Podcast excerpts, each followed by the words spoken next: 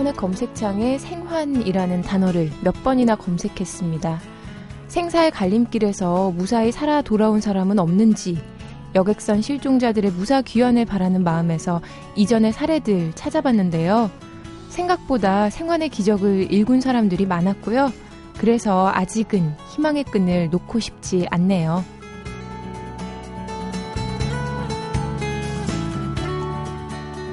지난 2010년이었지요. 매몰 69일 만에 구조됐던 33명의 칠레 광부들 기억나실 겁니다. 물론 그들은 혼자가 아닌 함께였고 세상과 소통할 수 있는 창구도 있었지만요. 지하 700m의 땅 속에 두 달 이상 갇혀 있다 구조됐다는 것 기적일 수밖에 없었지요.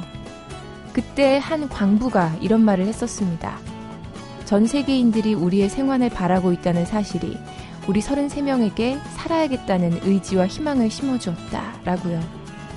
실종자들의 생활을 바라는 우리의 간절한 마음도 그런 커다란 기적을 길어 올릴 수 있을 거라 믿고 싶습니다.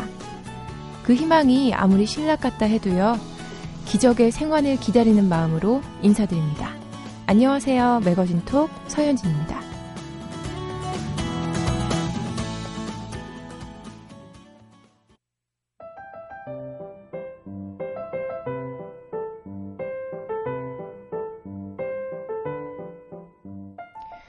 가슴 아팠던 한 주가 이렇게 또 무심히 흘러가고 있습니다.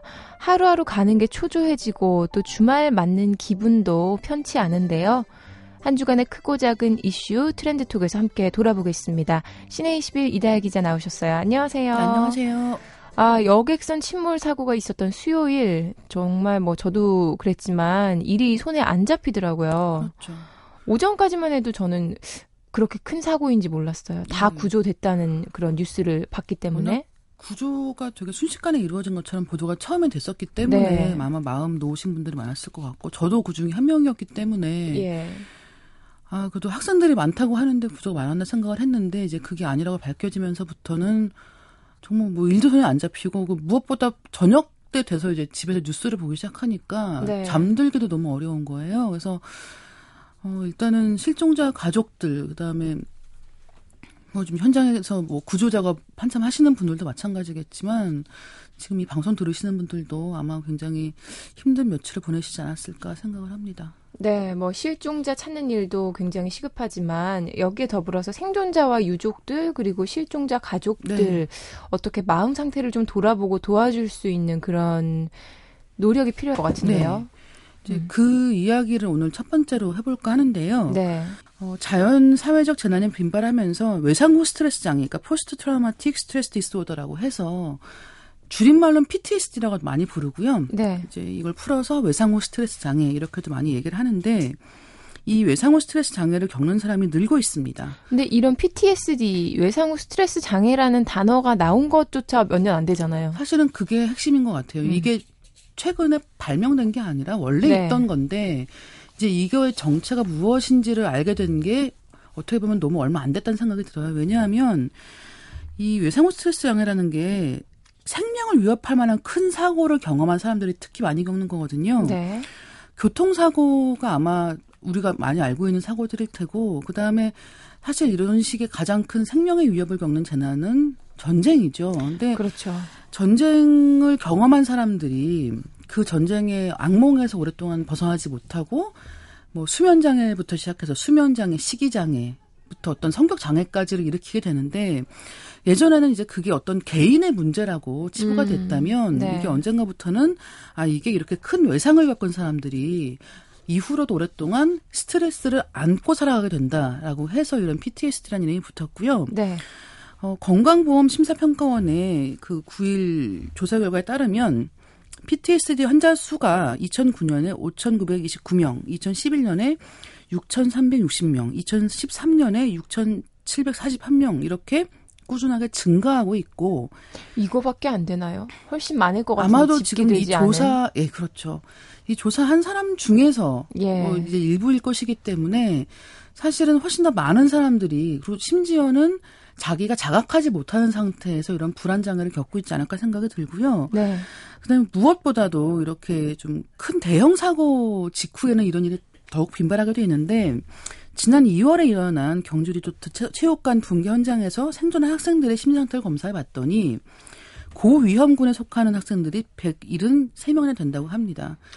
이게 예전에는 이제 생존자의 죄책감이라고 해서 survivor 네. guilt라는 말이 있었거든요. 음. 그러니까 내가 더 구했어야 됐고 더 도왔어야 됐는데 그렇지 못했다라는 죄책감 정도로 얘기를 했는데 이제 여기에 이런 외상후 스트레스 장애 라는 이름이 좀 더 구체화돼서 요새는 이제 이야기가 되고 있는 거죠. 그러고 보니까 지난 2월에도 이런 사고가 있었네요. 그렇죠. 얼마 지나지 않아서 어쩜 이렇게 큰 사고들이 연이어 터지는지. 특히나 이게 학생들이 예. 일하는 거기 때문에 더 너무너무 마음이 안 좋고요. 특히나 어린 학생들 같은 경우는 아직까지 자기 자아를 형성하는 시기고 그만큼 그렇죠. 이 시기에 일어난 이런 생명의 위협이 가해지는 큰 사고 같은 경우에는 음. 앞으로 남은 이제 긴 시간 동안 더 어려운 일을 심리적으로 겪고, 경험할 수가 있는데 아시겠지만 우리가 다치고 나면 음.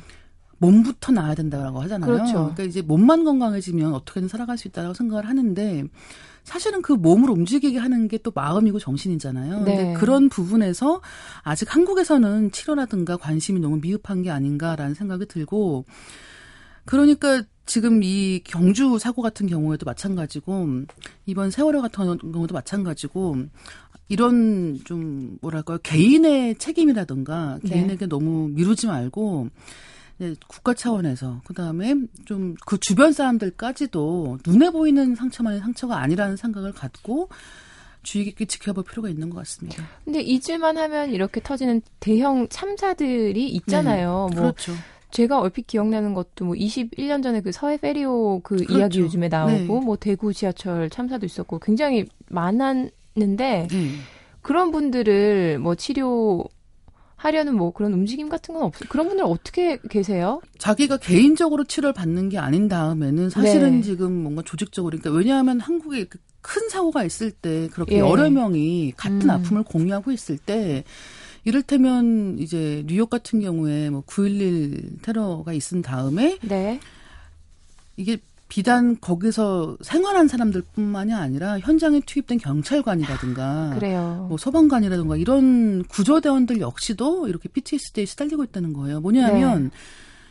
그 여러 사람들이 이제 구조를 요청하면서 뭐 소- 비명을 지르거나 이제 그런 현장에 있는 것 자체가 굉장히 큰 스트레스가 되고 처음에는 이제 그런 일이 있었으니까 뭐 잠을 좀 못 자거나 이런 것도 크게 생각하지 않다가 네.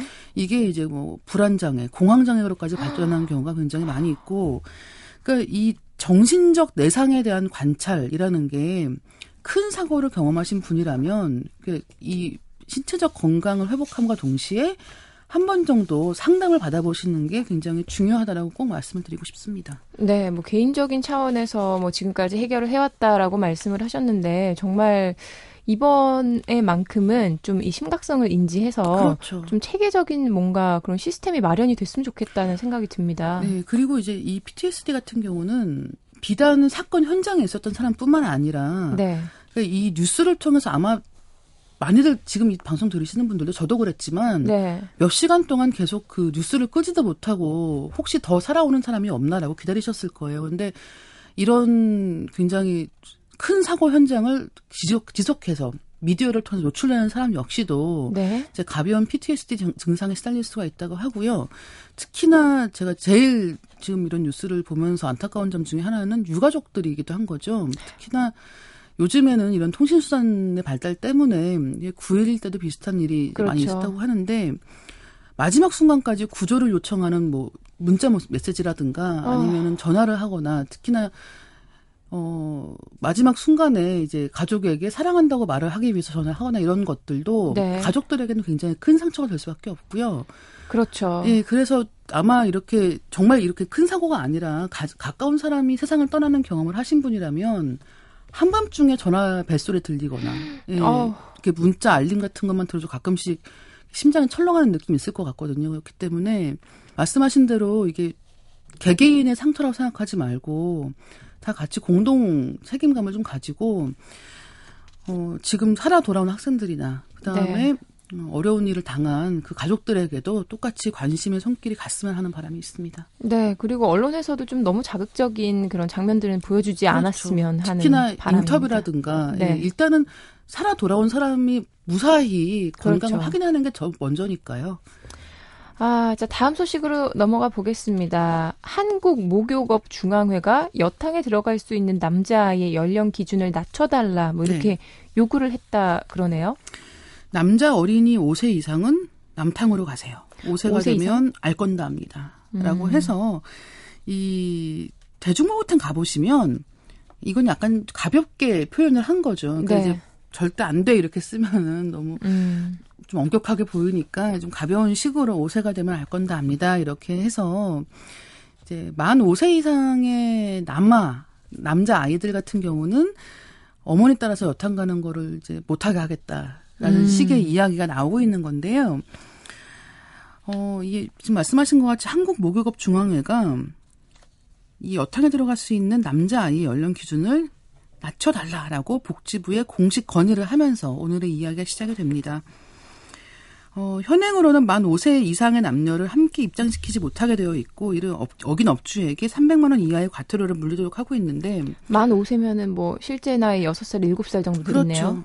아, 저도 뭐 생각해 보면 어렸을 때 진짜 초등학교 4학년 때까지 만난 적 있어요. 네. 같은 반 남자아이를. 그렇죠. 너무 무한하죠. 근데 또 어릴 때는 상관없는데 요즘에는 워낙 성장이 빠르기도 하고 너무 빨라요. 요즘. 그러니까 지금 이 시행규칙 개정이 뭐가 문제냐면 아까 말씀하신 것 같이 만 5세라고 하면 네. 실제로는 6살, 7살이잖아요. 초등학교 1학년까지 가능해요. 그렇죠. 네. 그러니까 이거를 그냥 5세로 바꾸자라고 음. 하는 거죠. 그러니까 지금보다는 한 1, 2년 정도는 좀 덜 가게 음. 만드는 셈이 되는 건데 네. 무엇보다 그 요즘에는 워낙 발육이 빠르기 때문에 굉장히 큰 아이들이 가끔씩 그 여탕에서 왔다 갔다 하는 모습을 보게 되면은 괜히 제가 부끄러운 좀 부끄럽죠. 예, 그런 일들도 있고 어깨를 움츠리게 되고 그렇죠. 왠지. 예. 그래서 이제 어떻게 될 것인가라는 지금 귀추를 주목하고 있는 그런 상황인 거죠. 엄마가 아들을 여탕에 데리고 가는 이유 뭐 생각해 보면 아니 내 아들 내가 안 시키면 누가 시켜요? 아빠들한테 네. 데려다 데리고 보내면 제일 좋은데 우선 아빠들은 주말에 그렇게 집에 잘 있지 않습니다. 그렇죠. 그다음에 그냥 일단은 목욕보다는 잠한좀더 잘래 이렇게 그렇죠. 하시는 경우도 많고 그리고 또한 네. 가지는 만 다섯 살이라고 해도 설령 음. 예 그러니까 이제 뭐 초등학교에 들어간 아이라고 해도 남자 보호자가 없이 네. 목욕탕에 혼자 들어보내는 일은 쉽지 않거든요. 요즘에 아유, 특히나 너무 예, 어리다. 훌륭한 예. 일도 많고 그렇기 때문에 특히나 아이가 옷을 다 벗고 한 시간 열을 혼자 보내야 되는 상황이니까 어떻게 보면 이 어머니들의 마음이 불안한 건 당연하게 이해할 수밖에 없는 분도 있고 또 한 가지는 그러면은 만약에 이제 뭐 엄마나 아빠 혼자 아이를 키우는 집 같은 경우는 이럴 때 어떻게 해야 되는 걸까라는 아, 생각도 드는 거예요. 그 생각도 못했네요. 예, 요새는 또 새로 짓는 집 같은 경우에는 샤워기만 있는 경우가 굉장히 많죠. 네, 맞아요. 옛날에는 이제 목욕탕을 집에 다 두는 게 또 왜냐면 다 집에서 목욕을 하는 하고자 하는 것들이 있었으니까. 예. 근데 음. 욕조 없이 그냥 샤워기만 있는 경우가 워낙 많으니까 아, 이게 어떻게 하면 좋을까라는 생각이 저도 굉장히 고민이 많이 되더라고요.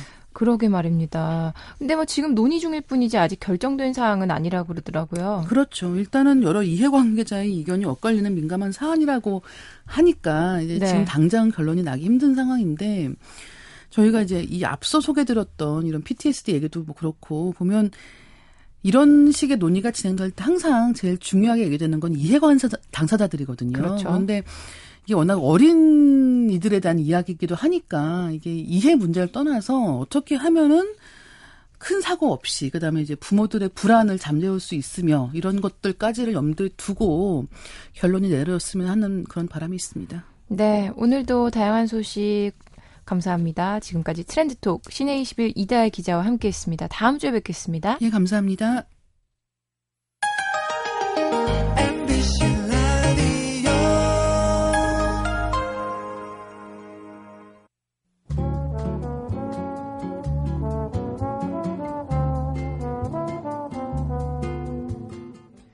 봄이 제일 오랫동안 지속되는 공간, 봄이 가장 아름다울 수 있는 공간은 학교 교정인 것 같습니다. 조경 상태로만 치자면 뭐 더 좋은 공원도 많겠지만요. 교정을 거니는 학생들 모두가 봄이고 또 꽃이기 때문이겠죠. 봄의 교정은 마치 튀어오르는 용수철처럼 생생하게 살아 있습니다.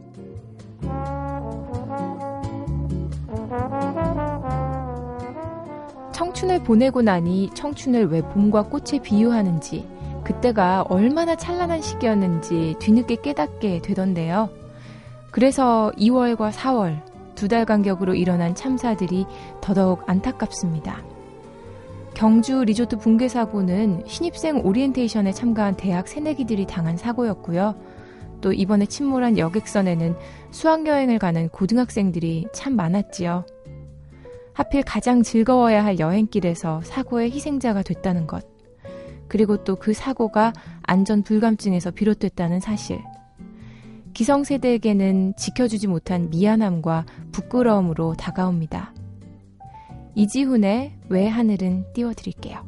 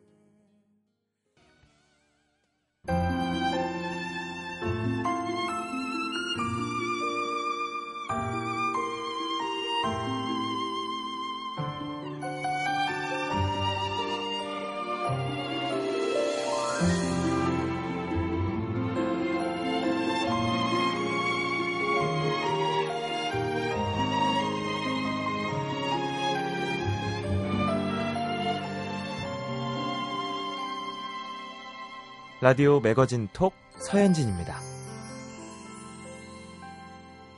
우리의 삶도 넓은 의미로 보면 일종의 경영이지요. 내 삶의 CEO는 나라는 생각으로 인생 경영을 펼쳐가는 것. 뭐 주인의식 없이 사는 것보다 더 나은 삶이 보장될 것 같은데요. 이번 달에도 인생 경영에 필요한 요소들 경영학에서 배워보겠습니다. 비즈니스 톡 오늘도 동아 비즈니스 리뷰 김남국 편집장 나오셨습니다. 안녕하세요. 반갑습니다. 네, 회사를 경영하는 것과 내 삶을 경영하는 것, 뭐 물론 차이점도 있겠지만 공통 분모도 있을 것 같아요. 어떤 게 있을까요? 네, 이 세상사가요. 어, 본질적으로는 다 이렇게 통하는 부분이 있는 것 같아요. 음. 그래서 어, 원래 이제 경영학이란 학문은 그 회사를 그 잘 경영하기 위해서 어떤 방법이 있을까 이런 걸 이제 고민했던 그런 학문입니다. 그런데 네. 어, 경영학에서 나온 그런 많은 교훈들이요. 단순히 뭐 기업에만 적용되는 건 아니라고 생각을 해요. 그래서 어, 더 크게는 국가 경영이라든지 뭐 이런 데에도 얼마든지 활용할 수 있고요. 또 작게는 이렇게 개인 단위의 경영에도 굉장히 많은 교훈을 줍니다. 어, 그런 점에서 이제 특히 중요한 게 발전을 원한다면 음. 혹은 성장을 원한다면 어, 이런 부분과 관련해서 이제 경영학이 줄 수 있는 굉장히 좋은 교훈들이 많고요. 또 네. 그거를 잘 받아들이면 어, 발전이나 성장에 또 도움을 줄 수 있다 이렇게 생각합니다. 어, 이 시간을 제가 몇 개월 동안 쭉 지켜보면서 사실 그렇잖아요. 뭐 전혀 다른 분야라고 생각할 수도 있겠지만 말씀하신 것처럼 그 어떻게 보면은 인생 경영과 회사 경영이 그렇게 다르지 않을 것 같다는 생각 듭니다. 오늘 특히나 이 비즈니스톡 주제를 보니까 더더욱 그런 생각이 들고요. 네, 맞습니다. 네. 그 그래서 훌륭한 사람들을 이렇게 보면요. 뭐 네. 훌륭한 경영자도 그렇고요. 또 개인적으로 되게 좋은 업적을 이뤄낸 사람도 그렇고요. 어, 한 가지 공통점을 꼽으라면 어, 굉장히 잘 배우는 사람이다. 음, 뭐든지 배우려고 이렇게 열려 있는 사람. 네, 열려 있고요. 또 다른 데 가서도 예를 들면 식당에 가서도요. 어, 이 집 왜 이렇게 장사 잘 되지? 그러면서 아, 이 집의 성공 요인은 뭘 것 같아. 이러면서 바로 음. 자신의 업에 이렇게 적용을 해 보고 자신의 어. 일에 적용을 해 보고 이제 진짜 배운다는 게 우리가 잘못 알고 있는 게 영어 단어를 좀 외운다거나 수학 문제를 푸는 거하고 배우는 거하고 아무 상관이 없습니다. 그거는 그거는 이제 제대로 학문하는 건 아니고 이제 그거는 어 학문을 위한 이제 수단을 뭐 이렇게 공부한다. 네. 뭐, 뭐 이런 관점. 진짜 배우는 거는요 완전히 다른 얘기입니다. 음. 어 계속 호기심을 갖고요. 자기만의 가설을 세워보고 어, 그 가설을 한번 적용시켜 보면서 발전을 꾀하는 게 이게 이제 진짜 배우는 거거든요. 보니까 최근에 Harvard Business Review Korea 편집장도 겸하고 계시다고요. 어, 그 Harvard Business Review에 실리는 굉장히 다양한 아이디어들 뭐 이런 것들을 좀 많이 접하는데요. 이 중에서 아주 그 개인의 경영 과 조직의 경영 뭐 이런 걸 아주 잘 통합적으로 잘 이렇게 운영을 한 그런 사례들이 좀 어, 굉장히 좀 흥미롭게 이렇게 다가온 사례들이 좀 있었습니다. 음. 그래서 좀그 내용을 좀 소개를 해드리면 아주 재밌을 것 같아요. 네. 그 만약에 이런 가정을 한번 해볼까요? 그 회의 도중에 그 음. 서현진 아나운서한테 제가 예. 이제 직장의 뭐 상사든 동료든 네. 어라고 가정을 하고요. 이제 제가 한번 그 얘기를 한번 해볼게요. 그 서현진 아나운서는 말이에요. 네. 그 다른 사람 말을 전혀 안 듣는 것 같아요. 그래서 사실 그 부하 직원이나 다른 사람들이 그 서현진 아나운서랑은 일하는 거 되게 싫어해요. 어, 어떡하지, 어떡하지, 어떡하지. 저는 진짜 그 자리에서 박차고 네. 울면서 뛰쳐나갈 것 같아요. 네, 뭐 우리나라 대부분의 기업에서 음. 뭐 조직 생활하면서 누구 그 다른 사람의 이렇게 개인적인 약점, 어 뭐 솔직히 뭐 성격의 문제, 네. 뭐, 뭐 이런 거 이렇게 대놓고 지적을 하면. 음. 아, 정말 아찔하겠죠. 굉장히 실례죠. 보통 그런 얘기 안 하잖아요. 아무리 네. 성격이 이상한 사람이어도. 네. 그렇죠. 그래서 아마, 어, 그런 얘기를 할 수 있는 경우는 아주 제한적인 것 같아요. 뭐, 정말 어, 친한 아주 친한 친구, 음. 예, 어 아니면 뭐 가족 혹은 뭐 유일하게 할 수 있는 게 제가 볼 때는 많은 부분들은 아마 성당에서 고백성사 뭐이 아, 정도 할 때, 그렇겠네요. 어, 예, 제가 좀 뭐뭐 뭐 어떤 점에서 제가 뭐 개인적으로 이런 거 좀 잘못한 음. 게 있어요. 뭐, 뭐 하여튼 개인의 약점이 주제가 될 수 있는 경우는 사실 가족들끼리도 사실 힘들어요. 네. 저도 이렇게 뭐 가족 들과 함께 그런 얘기 할 수 있을까 이렇게 생각해 보면 음, 아 이거 만만치 않겠다 이런 생각이 듭니다. 근데 사실은 또 가만히 생각을 해보면 세상의 모든 문제가 음. 어, 내 개인의 문제하고 떨어져서 과연 생각해 볼 수 있나라는 생각을 또 해보면 네. 또 다른 또 시사점이 있어요. 뭐 예를 들면 누구한테 사기 당했다 이러면 이제 보통 아 그 사기꾼이 나빠 뭐, 뭐 이렇게 얘기를 하잖아요. 근데 어, 그 사기꾼이 100% 사기에 성공하는 건 아닙니다. 음. 무슨 얘기냐면 어, 나도 예를 들면 어, 사기꾼이 왔을 때 뭐 한탕 하고 싶 다는 그런 어, 음. 어, 잠재적인 생각이 있었기 때문에 사기가 이제 이루어진 거죠. 네. 어, 질병도 마찬가지입니다. 이제 뭐 병에 걸렸다 이러면 이제 병균이 문제다 뭐 혹은 뭐 전염병이 걸렸다 그러면 뭐 전염병을 옮기는 사람 문제라고 생각할 수 있지만 사실은 그 이제 제 몸이 이제 숙주가 된 거거든요. 음. 그러니까 평소에 이렇게 건강 관리를 아주 잘하고 그랬으면 어 뭐 병균이 들어와도 또 이겨낼 수 있었겠죠. 어 그러니까 그리고 또 뭐 예를 들면 누구 어떤 뭐 조, 조직 내에서 누가 나한테 상처를 주는 얘기를 했다. 네. 뭐 이렇다고 하면 이제 그 상처를 준 사람도 물론 문제가 분명히 있겠지만 음. 어, 제 기질도 사실은 어, 상처를 좀 쉽게 받는 기질도 분명히 문제가 아. 되는 면이 있거든요. 그러니까 무슨 얘기냐면 이게 손뼉도 이렇게 부딪혀야 뭐 소리가 나는 것처럼 외부 네. 환경하고요 나하고가 어, 이렇게 맞았을 때 어떤 일이 생기는 겁니다. 사실 그렇게 누군가 나에게 상처 주는 말을 했을 때 그렇게 생각하기가 쉽지는 않은데 네, 맞는 그렇죠. 말씀이신 네네. 네. 것 같긴 해요. 그러니까 결국은 이제 자기 자신을 네. 떼놓고서 상황을 분석하는 게 온전한 음. 분석은 아닌 거죠. 사실은. 음. 어 그래서 이제 저는 참 이 구절 참 좋아하는데 논어에 보면 이런 얘기가 나와요. 이제 군자는 자기에게서 원인을 찾고 네. 소인은 다른 사람에게서 원인을 찾는다 이런 말이 나옵니다. 근데 이제 왜 이런 얘기를 했을까 이렇게 곰곰이 생각을 해보니까 결국은 그 맥락인 것 같아요. 대체로 이렇게 저도 성공한 사업가들 이렇게 많이 만나보면 네. 이게 좀 실패하신 분들은 예를 들면 시장이 좀 나빠서 뭐 경쟁자가 갑자기 나와서 뭐 이런 얘기를 주로 하세요. 뭐가 이유가 많죠. 예, 이유가 되게 많으신데 어, 성공하신 분들은 항상 자기를 많이 이렇게 돌아봐요. 시장 환경이 중요한 거 아니에요? 뭐 이런 말씀들을 많이 하세요. 되는 사람들은 어떻게든 되는군요. 예, 그러니까 아 이게 이제 논어에 나오는 이 얘기가 아 실증적으로도 어 되게 그 어 이렇게 좀 좋은 어, 현실을 예, 잘 보여준다라는 생각을 참 많이 하는데 이제 결국은 그런 건 것 같아요. 이게 자기는 사실은 통제가 가능하잖아요. 내가 그러니까 마음을 어떻게 먹느냐 내 마음을 어떻게 먹느냐 네. 혹은 내가 어떻게 행동을 하느냐는 100% 내가 통제할 수 있는 거잖아요. 네. 그러니까 당연히 어 자신과 관련해서 문제의 원인을 찾아 나가면 음. 어, 결국 문제가 좀 잘 해결이 되는 거죠. 네. 근데 이제 반대로 여기서 이제 다른 사람한테 원인을 찾는다. 논어에 나온 그 얘기는 다, 여기서 다른 사람이라는 얘기는 이제 외부 상황, 외부 요인? 뭐, 예, 외부에 사기꾼이 있고 뭐 외부에 어, 상처를 잘 주는 사람이 있고 뭐, 뭐 이런 거잖아요. 근데 어, 그거를 자기가 뭐100% 통제는 안 되는 거죠, 사실. 음. 뭐 자기가 할 수 없는 일이고요.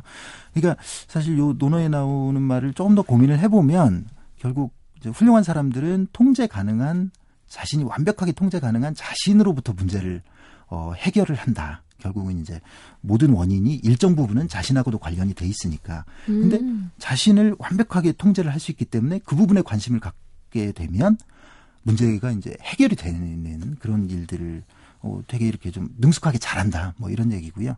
어, 타인에게 이제 계속 원인을 돌리고 관심을 갖고 이런 분들은 네. 어, 결국은 이게 통제가 근본적으로 잘 안 되거든요. 그래서 어, 결국은 문제를 좀 잘 해결하는데 어려움을 좀 많이 겪는다. 뭐 이런 뜻이 아니냐 이런 생각이 듭니다. 뭐 시사점이 굉장히 많은 네. 그런 대목이네요. 네. 일상생활에서도. 근데 이런 사고를 조직에 적용시킨 예가 있다고요? 그 하버드대 교육대학원 교수들이 이 굉장히 희귀한 사례를 그 발견을 했습니다. 네. 그 이제 브릿지워터라는 그 헤지펀드 회사하고요. 네. 영화관 뭐 부동산 사업하는 Decurion이라는 회사 이제 두 회사 전혀 다른 업종에 있는 회사인데 음. 이 깜짝 놀라는 게 이제 예를 들면 이런 일이 생기는 겁니다. 이제 Bridgewater에서는 이제 이 학자들이 가서 이제 실제로 목격한 거예요. 네. CEO가 사장이 직원에게 이렇게 얘기합니다. 야, 너는 좀 믿을 수 없는 사람이라고 다 조직원들이 생각해. 뭐 이런 너는 너무 못 믿겠어. 세다, 세다. 네, 정말 네. 강한 얘기죠. 예, 이런 얘기 사실 못 하죠. 네. 이제 물론 이제 당연히 이런 얘기 하면 해당 직원은 뭐 화를 냅니다. 뭐, 뭐 나가라는 말씀이시죠? 이러면서. 네, 뭐 아니 말도 안 되는 소리예요. 네. 미국은 좀 거칩니다. 이게 좀 어, 어 어그레시브라고 해서 예. 네. 그래서 뭐 말도 안 되는 정말 그거는 뭐 절대로 그런 사실 없습니다. 이렇게 부인을 했다고 합니다. 근데 이 직원이 어 조금 있다가 공고 곰곰이 생각을 해본 거예요. 근데 어 CEO가 얘기했던 게 어. 음, 뭐 분명히 잘못된 면은 있을지는 모르겠으나 음. 어, 본인이 뭐 100% 누구한테 신뢰를 완벽하게 받을 수 없는 것도 사실이잖아요. 그러니까 사실은 자기의 행동도 CEO가 무조건 말이 틀렸다라고 자신이 얘기했던 것도 어, 평소 자신의 생각이라든지 어, 행동 원칙 그러니까 어, 뭐 이렇게 그 자기가 꽤 논리적이다. 뭐 네. 뭐 그다음에 진실에 대해서 좀 직시할 수 있는 용기를 가졌다. 뭐, 뭐 이런 자신의 생활 원칙이라든지 소신에 비해서 시의 공격에 대한 자신의 대응이 음. 어 이거는 자신의 자랑거리하고 좀 안 맞았다 하는 생각을 한 겁니다. 그래서 아 근데 예. 예. 그 굉장히 깊이 있게 이제 자신을 좀 돌이켜 봤다고 해요. 저는 이 부분이 대단한 것 같아요. 네. 아무리 내부 원인을 찾아서 뭐 이렇게 네. 고치는 것도 중요하지만 받아들인 사람도 저는 대단하다는 생각이 드네요. 아, 정말 대단한 정말 오픈 마인드인 거예요. 그렇죠. 이분은 발전할 네. 수 있는 가능성이 많은 분이에요. 그 사실은 개인의 문제까지 이렇게 잘그 네. 자신의 취약점을 딱 이렇게 드러내는 순간 사실은 음. 굉장한 큰 발전, 인격적인 성숙 같은 게 이제 찾아올 수 있죠. 사실 이제 용기 그만한 용기를 갖기가 뭐 쉽지는 않습니다. 근데 실제로 요 분은요. 그래서 네. 정말 그 자신의 어린 시절까지 이렇게 음. 되돌아봤다고 합니다. 그리고 그 과정을 통해서 아 내가 좀 다른 사람의 통제나 간섭받는 걸 되게 싫어하는구나 하는 음. 그 자신의 그 분석을 했군요. 예, 성향을 찾아냈고요. 그래서 어 구체적으로 이제 자기의 그 이렇게 어, 이런 단점들을 고칠 수 있는 그런 계획들을 세워서 이렇게 실천해 나가서 네. 굉장히 많이 큰 진전을 이루어냈다고 합니다. 음. 어, 조직 내에서 그러니까 이런 일이 굉장히 자주 벌어지는 겁니다. 그리고 이제 지위 고하를 막론하고요.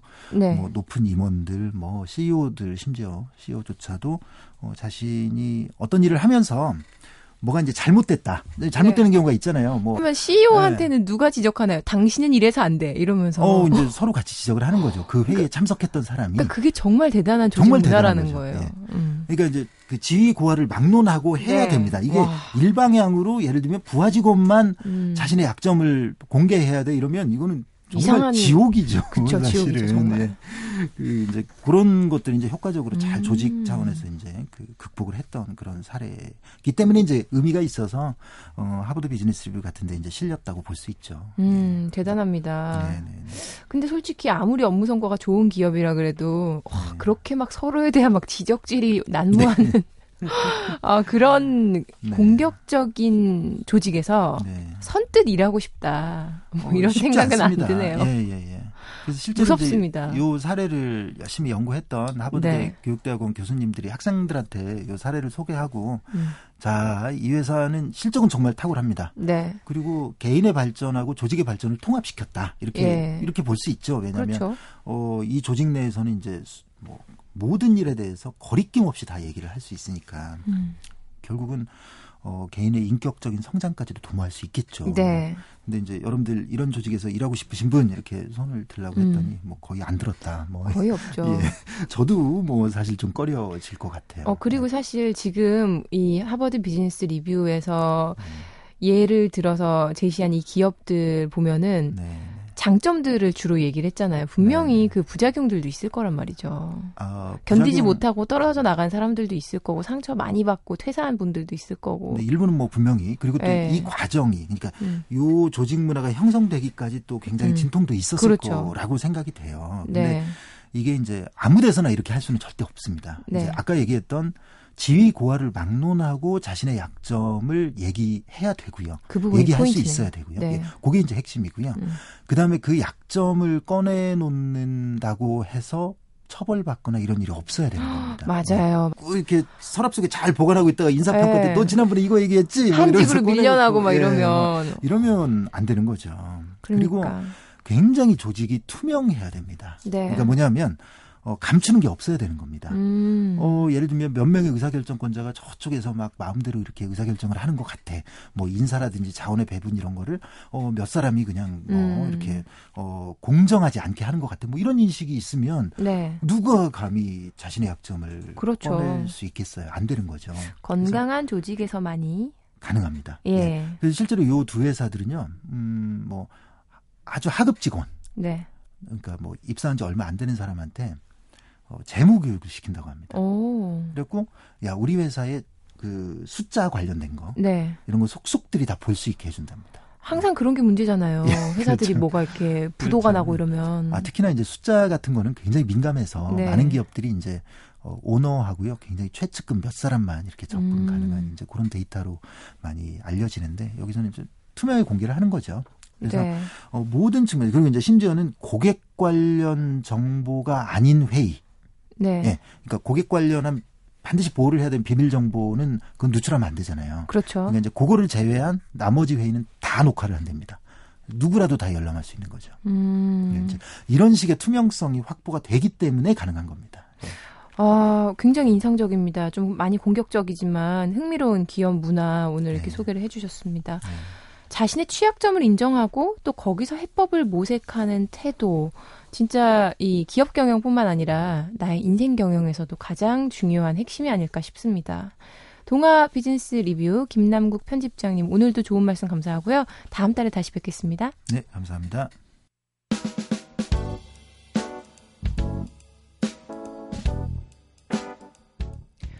이런 재난 사고가 일어날 때마다 어휘의 한계를 느끼게 됩니다. 말로 표현할 수 없는 슬픔 그리고 안타까움 전 국민이 함께 느끼고 있을 텐데요. 고인에게는 애도의 마음을 그리고 가족분들께는 위로의 말씀 올리면서 인사드립니다. 지금까지 매거진 톡 서현진이었고요. 함께 해주신 여러분 고맙습니다.